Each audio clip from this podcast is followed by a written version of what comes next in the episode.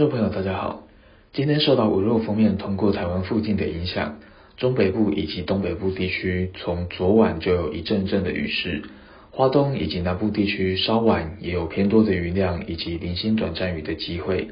预估到了下半天到夜间，水的封面逐渐通过，各地的降雨才会渐趋缓和。明天封面已远离，转受东北季风影响，以封面的桃园以北、东半部地区云量持续偏多。也有些零星短暂雨的机会，中南部地区云量逐渐减少，开始恢复为多云到晴的好天气。虽然说是东北季风增强，不过其实并没有明显的冷空气南下，各地低温变化不明显，大多在十六到十九度。北部、东北部地区由于云量偏多，白天高温只有约二十度，全天感受都会比较阴冷一些。中南部、花东白天高温仍然可以来到二十四到二十七度。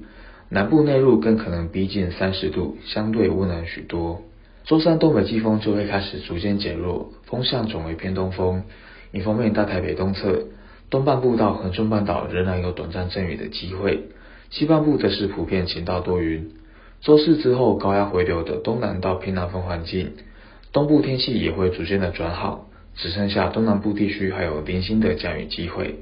而这两天各地的气温会随着风向变化以及天气改善而逐渐回升。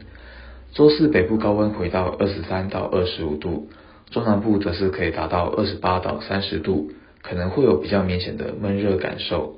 温暖好天气持续的时间不长，周四的深夜到周五又有一波锋面要通过台湾附近，届时中北部地区又会像今天一样有一波雨势。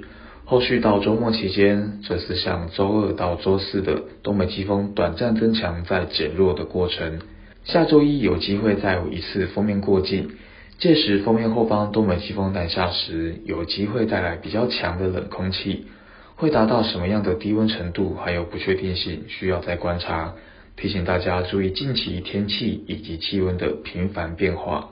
以上气象由天气风险欧中学提供，欧中学提供。